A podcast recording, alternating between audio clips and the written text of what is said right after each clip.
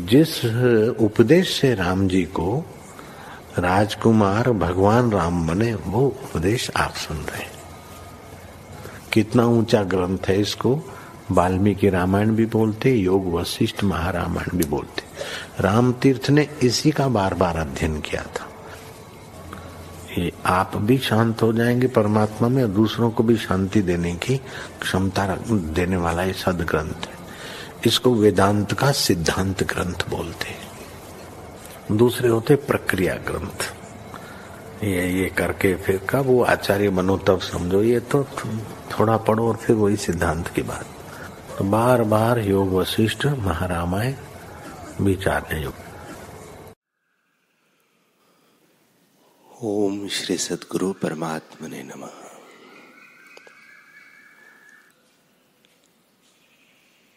श्री वशिष्ठ जी बोले, हे रामचंद्र जी मोह रूपी मेघ का नाश करने वाला संत का संग पवन है। जिसको अनात्म देहादिक से स्नेह नष्ट हुआ है और शुद्ध आत्मा में जिसकी स्थिति है, वह उससे तृप्त हुआ है। फिर संसार के इष्ट अनिष्ट में उसकी बुद्धि चलायमान नहीं होती। वह सदा समता भाव में स्थित रहता है। संत जन संसार समुद्र के पार उतारने में पुल के समान है और आपदा रूपी बेली को जड़ समेत नष्ट करने वाले हैं। हे रामचंद्र जी संतजन प्रकाश रूप है। उनके संग से पदार्थों की प्राप्ति होती है। जो अपने पुरुषार्थ रूपी नेत्र से हीन है, उनको पदार्थ की प्राप्ति नहीं होती। जिस पुरुष ने सत्संग का त्याग किया है, वह नरक रूपी अग्नि में लकड़ी की नहीं जरेगा। और जिस पुरुष ने सत्संग किया है, उसको नरक की अग्नि का नाश करने वाला सत्संग रूपी मेघ है। हे रामचंद्र जी, जिसने सत्संग रूपी गंगा का स्नान किया है, उसको फिर तब दान आदि साधनों से प्रयोजन नहीं रहता। वह सत्संग से ही परम गति को प्राप्त होगा। इससे और सब उपायों को त्याग कर सत्संग को ही खोजना चाहिए। जैसे निर्धन मनुष्य चिंतामणि आदि धन को खोजता है, वैसे ही मुमुक्षु को सत्संग खोजना चाहिए। जो आध्यात्मिक तीनों तापों से जलता है उसको शीतल करने वाला सत्संग ही है। जैसे तपी हुई पृथ्वी मेघ से शीतल होती है, वैसे ही हृदय सत्संग से शीतल होता है। हे राघव मोह रूपी वृक्ष का नाश करने वाला सत्संग रूपी कुल्हाड़ा है। सत्संग से ही मनुष्य अविनाशी पद को प्राप्त होता है। जिस पद के पाने से और कुछ पाने की इच्छा नहीं रहती इससे सबसे उत्तम सत्संग ही। है श्री योग वशिष्ठ महारामायण, तुम्हें अपने स्वरूप को ही जानना था, फिर तुम और जंजाल में किस निमित्त पड़े हो? आत्मज्ञान बिना और अनेक यत्न करो तो भी शांति नहीं प्राप्त होगी। जैसे पवन से रहित वृक्ष शांत रूप होता है, और जब पवन होता है तब क्षोभ को प्राप्त होकर हिलता है। वैसे ही जब वासना निवृत्त होगी, तब शांत पद प्राप्त होगा और कोई क्षोभ न रहेगा। देवपुत्र ने जब ऐसे कहा, तब राजा ने कहा कि, हे भगवान, तुम मेरे पिता हो, तुम ही गुरु हो और तुम ही कृतार्थ करने वाले हो। मैंने वासना से बड़ा दुख पाया है। जैसे किसी वृक्ष के पत्ते, डाल, फूल, फल सूख जावे और अकेला ठूट रह जाए, वैसे ही ज्ञान बिना मैं ठूट सा हो रहा हूँ। इसलिए कृपा करके मुझे शांति का मार्ग बताएँ, देवपुत्र ने कहा। हे राजन तुम्हें त्याग करके संतों का संग करना चाहिए। और यह प्रश्न करना चाहिए था कि बंधन क्या है और मोक्ष क्या है? मैं क्या हूँ और यह संसार क्या है? संसार की उत्पत्ति किससे होती है और वह लीन कैसे होता है? तुमने यह क्या किया कि संतों का नहीं, ठूठ बन का आकर सेवन किया है? अब तुम संत जनों का संग करके निर्वासनिक बनो। ब्रह्मादिक ने भी कहा है कि जीव जब निर्वासनिक होता है, तब सुखी होता है। फिर राजा ने कहा, हे भगवान, तुम ही संत हो और तुम ही मेरे गुरु और पिता हो। जिस प्रकार मुझे शांति हो, सो कहो। श्री वशिष्ठ जी बोले, हे रामचंद्र जी यदि पुरुष अपना प्रयत्न और साथ ही सत्संग करे तो इस संसार समुद्र से तर जाएगा और किसी प्रकार नहीं तर सकता। हे रामचंद्र जी, युक्ति से जैसे विश्व अमृत हो जाता है, वैसे पुरुषार्थ से सिद्धि प्राप्त होती है।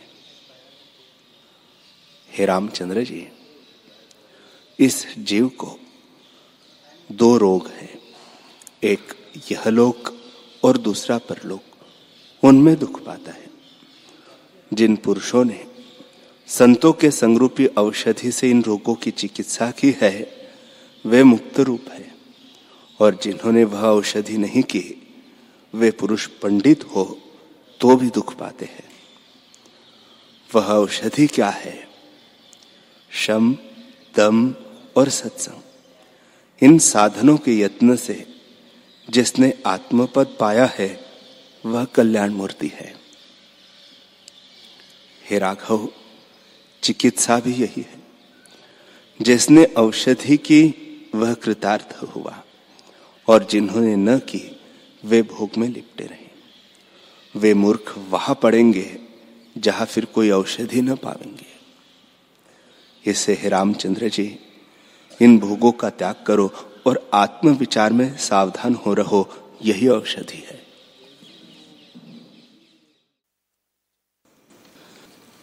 श्री योग वासिष्ठ महारामायण, निर्वाण प्रकरण, सर्ग उनहत्तर राजा ने पूछा, हे देवपुत्र, आप किसके पुत्र हैं? या किस निमित्त आए हैं और आगे कहा जाएँगे। यह कहकर आप मेरा संशय निवृत्त कीजिए। तब देवपुत्र ने कहा, हे राजन, एक समय नारद मुनि सुमेरु पर्वत की कंदरा में, जहाँ आश्चर्य देने वाले वृक्ष, मंजिरियों, फूलों और फलों से पूर्ण थे और ब्राह्मणों की कुटी बनी हुई थी, समाधि लगाकर बैठे। वहाँ गंगा का प्रवाह बहता था और सिद्धों के सिवा और जीवों की गति न थी। इससे नारद मुनि वहाँ कुछ काल समाधि में स्थित रहे। जब समाधि खोली, तब उन्होंने आभूषणों का शब्द सुना और मन में महा आश्चर्य माना कि यह तो कोई नहीं आ सकता। यह भूषणों का शब्द कहाँ से आया? तब उठकर देखने लगे कि गंगा के प्रवाह में उर्वशी आदि महासुंदरी अप्सराएँ वस्त्रों को उतारे हुए स्नान कर रही हैं। जब उनको नारद जी ने देखा तो उनका विवेक जाता रहा और वीर निकलकर उनके पास जो एक सुंदर बेल थी, उसके पत्ते पर स्थित हुआ। इतना सुनकर शिखर ध्वज ने कहा, हे देवपुत्र, ऐसे ब्रह्मवेत्ता और सर्वज्ञ, मननशील योगी नारद मुनि का वीर किस निमित्त गिरा? देवपुत्र ने कहा, हे राजन, जब तक शरीर है तब तक। अज्ञानी और ज्ञानी के शरीरों का स्वभाव निवृत्त नहीं होता। परंतु एक भेद है। ज्ञानवान को यदि दुख प्राप्त होता है तो वह दुख नहीं मानता। और यदि सुख प्राप्त होता है तो सुख नहीं मानता और उससे हर्षित नहीं होता। और अज्ञानी को यदि सुख दुख प्राप्त होते हैं तो वह हर्ष शोक करता है। जैसे श्वेत वस्त्र पर केसर का रंग शीघ्र ही चढ़ जाता है, वैसे ही अज्ञानी को दुख सुख का रंग शीघ्र ही चढ़ जाता है। और जैसे मोम के वस्त्रों को जल का स्पर्श नहीं होता, वैसे ही ज्ञानवान को दुख सुख स्पर्श नहीं होता। जिसके अंतकरण रूपी वस्त्र को ज्ञान रूपी मोम नहीं चढ़ा। उसको दुख सुख रूपी जल स्पर्श कर जाता है। दुख की और सुख की नाड़ी भिन्न भिन्न है। जब सुख की नाड़ी में जीव स्थित होता है, तब कोई दुख नहीं देखता। और जब दुख की नाड़ी में स्थित होता है, तब सुख नहीं देखता। अज्ञानी को कोई दुख का स्थान है और कोई सुख का स्थान है और ज्ञानी को एक आभास मात्र दिखाई देता है। उसे बंधन नहीं होता। जब तक अज्ञान का संबंध है, तब तक दुख नहीं निवृत्त होता। तब राजा ने कहा, कि वीर्य जो गिरता है, सो कैसे निवृत्त होता है? देवपुत्र ने कहा, है राजन जब चित्त वासना से क्षोभ को प्राप्त होता है, तब नाड़ियों में भी क्षोभ होता है, और वे अपने स्थानों को त्यागने लगती है। उसी अवस्था में वीर्य वाली नाड़ी से भी स्वाभाविक ही वीर्य नीचे को चला आता है। फिर राजा ने पूछा, हे देवपुत्र, स्वाभाविक किसे कहते हैं? देवपुत्र ने कहा, हे राजन आदि शुद्ध चैतन्य परमात्मा में। जो स्फुरण हुआ है, उस क्षण मात्र शक्ति के उत्थान से प्रपंच बन गया है। इसमें आदि नियम यह हुआ है कि यह घट है, यह पट है, यह अग्नि है, इसमें उष्णता है, यह जल है, इसमें शीतलता है। वैसे यह भी नियम है कि वीर्य ऊपर से नीचे को आता है। जैसे पर्वत से पत्थर गिरता है तो नीचे को चला आता है, वैसे ही वीर्य भी नीचे को आता है। तब राजा ने प्रश्न किया कि, हे देवपुत्र, जीव को दुख सुख कैसे होता है? और दुख सुख का अभाव कैसे होता है? देवपुत्र ने कहा, हे राजन यह जीव कुंडलिनी शक्ति में स्थित होकर दृश्य में जो चारों अंतकरण, इंद्रिया और देह है, उनमें अभिमान करके इनके दुख से दुखी और इनके सुख से सुखी होता है। तब जैसा जैसा आगे प्रतिबिंब होता है वैसा वैसा दुख सुख भाषित होता है। जैसे शुद्ध मणि में प्रतिबिंब पड़ता है। यह सब अज्ञान से होता है और ज्ञान से इसका अभाव हो जाता है। जब ज्ञान रूप का आवरण करके आगे पटल होता है, तब प्रतिबिंब नहीं पड़ता। देह आदि के अभिमान से रहित होने को ज्ञान कहते हैं। अर्थात यह ज्ञान कि न देहादिक है और न मैं इनसे कुछ करता हूँ। जब ऐसे निश्चय हो, तब सुख दुख का भान नहीं होता, क्योंकि संसार का सुख दुख भावना में होता है। जब वासना से रहित हुआ, तब दुख सुख भी नष्ट हो जाते हैं। जैसे जब वृक्ष ही जल जाता है तब पत्ते, फूल, फल कहा रहे? वैसे ही अज्ञान रूप वासना के दग्ध होने पर दुख, सुख कहा रहे? फिर राजा ने पूछा, हे भगवान, तुम्हारे वचन सुनकर मैं तृप्त नहीं होता। जैसे मेघ का शब्द सुनकर मोर तृप्त नहीं होता इससे कहिए कि आपकी उत्पत्ति कैसे हुई है। देवपुत्र ने कहा, हे राजन, जो कोई प्रश्न करता है, उसका बड़े लोग निरादर नहीं करते। इससे तुम जो पूछते हो, सो मैं कहता हूँ। हे राजर्षि, वह वीर्य नारद मुनि ने एक मटकी में रखा और उस पर दूध डाला। वह मटकी सुवर्ण की थी, जिसमें उज्जवल चमक थी। उस मटकी को पूर्ण कर वीर्य को एक कोने की ओर किया और फिर मंत्रों का उच्चारण किया और आहुति देकर भले प्रकार पूजन किया। जब एक मास व्यतीत हुआ, तब मटके से बालक प्रकट हुआ। जैसे चंद्रमा क्षीर समुद्र से निकला हो, उस बालक को लेकर नारद आकाश को उड़े।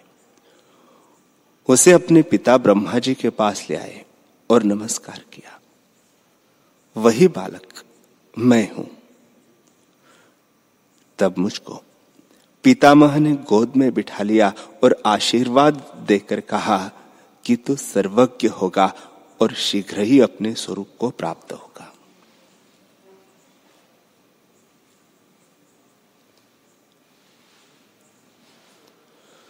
कुंभ में से मैं उपजा था, इसलिए उन्होंने मेरा नाम कुंभज रखा।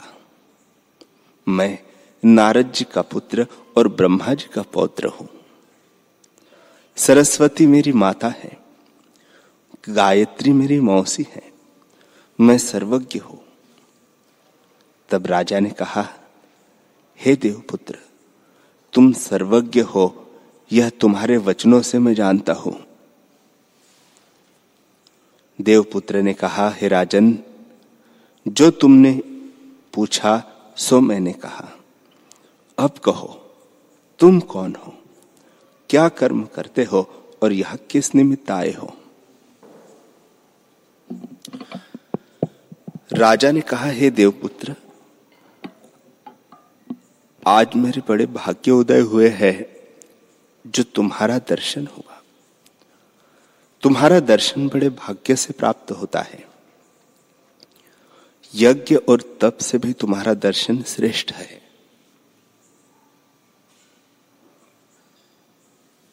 देवपुत्र ने कहा, हे राजन, अपना वृत्तांत कहो। राजा ने कहा, हे देवपुत्र, मैं राजा शिखर ध्वज, मैं राजा हूँ। शिखर ध्वज मेरा नाम है।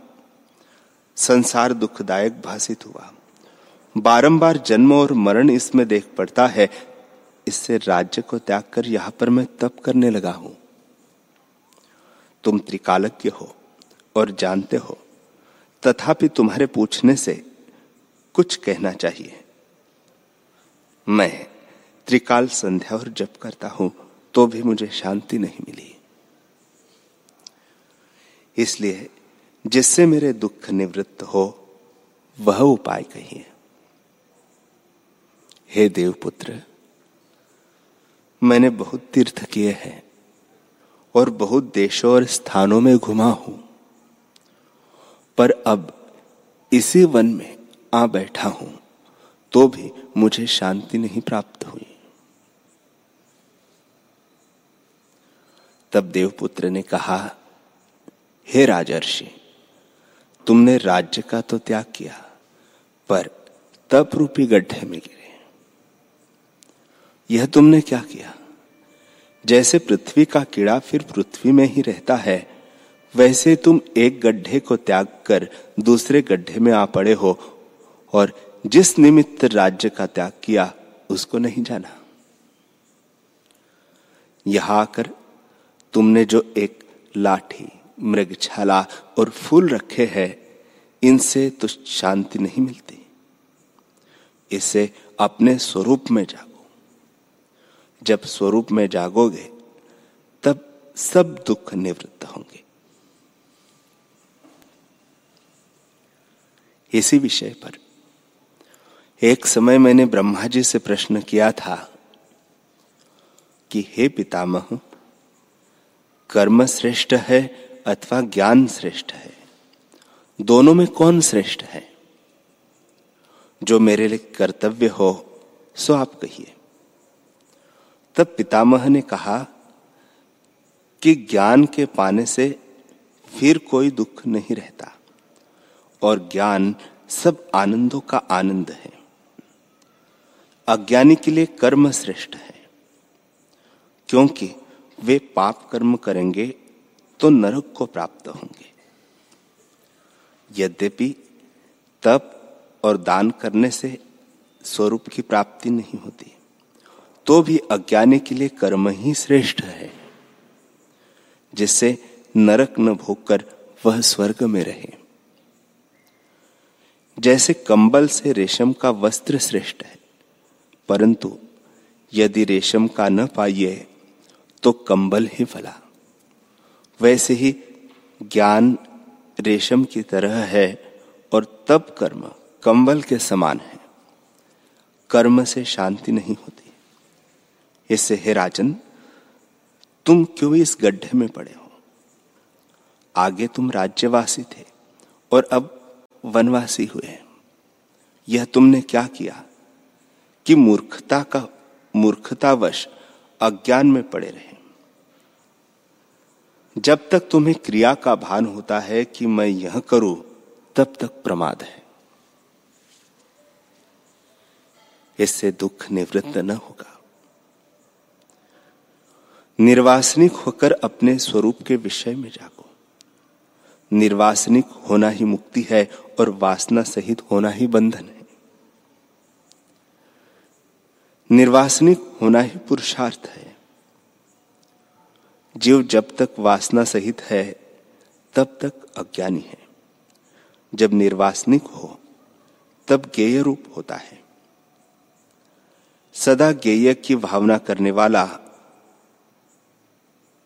निर्वासनिक और गेय आत्मस्वरूप को कहते हैं।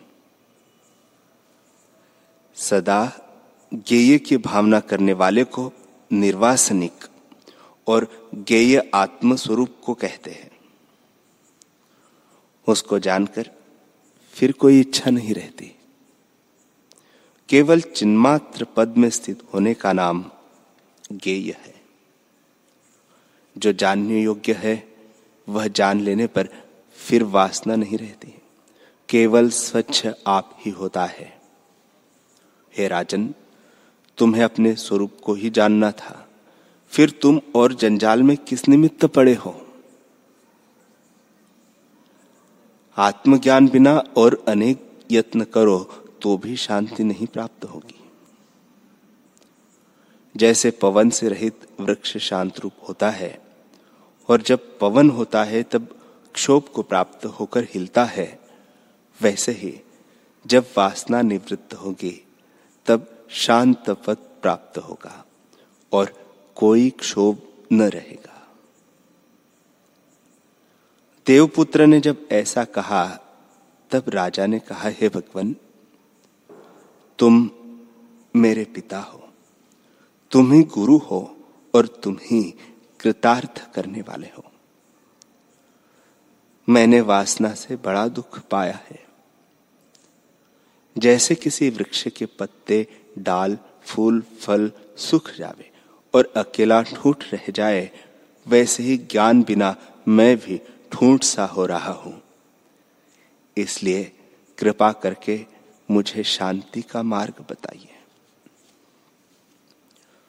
देवपुत्र ने कहा, है राजन, तुम्हें त्याग करके संतों का संग करना चाहिए था। और यह प्रश्न करना चाहिए था कि बंधन क्या है और मोक्ष क्या है।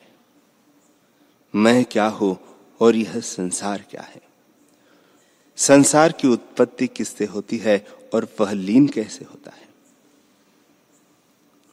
तुमने यह क्या किया? कि संतों का नहीं, ठूठ वन का आकर सेवन किया। अब तुम संतजनों का संग करके निर्वासनिक बनो। ब्रह्मादिक ने भी कहा है कि जीव जब निर्वासनिक होता है, तब सुखी होता है। फिर राजा ने कहा, हे भगवान, तुम ही संत हो और तुम ही मेरे गुरु और पिता हो। जिस प्रकार मुझे शांति हो, सो तुम कहो। तब कुंभज ने कहा, हे राजन, मैं तुम्हें उपदेश करता हूँ। तुम उसे हृदय में धारण करो। जो तुम उसे हृदय में न धारण करोगे तो मेरे कहने से क्या होता है? जैसे डाल पर कौवा हो और शब्द भी सुने तो भी वह अपने कौवे के स्वभाव को नहीं छोड़ता। वैसे जो तुम भी कौवे की तरह हो तो मेरा कहना व्यर्थ है। जैसे तोते को जो सिखाते हैं, उसे वह सीखता है, वैसे ही तुम हो जाओ।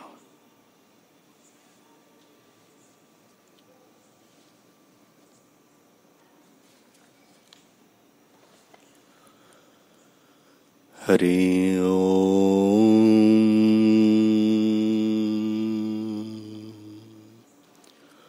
हरि ॐ सहनाभवतु सहनौ भुनक्तु सह वीर्यं करवावहे, तेजस्विनावधीतमस्तु, मा विद्विषावहे। ॐ शान्तिः शान्तिः शान्तिः। श्री सदगुरुदेव भगवान की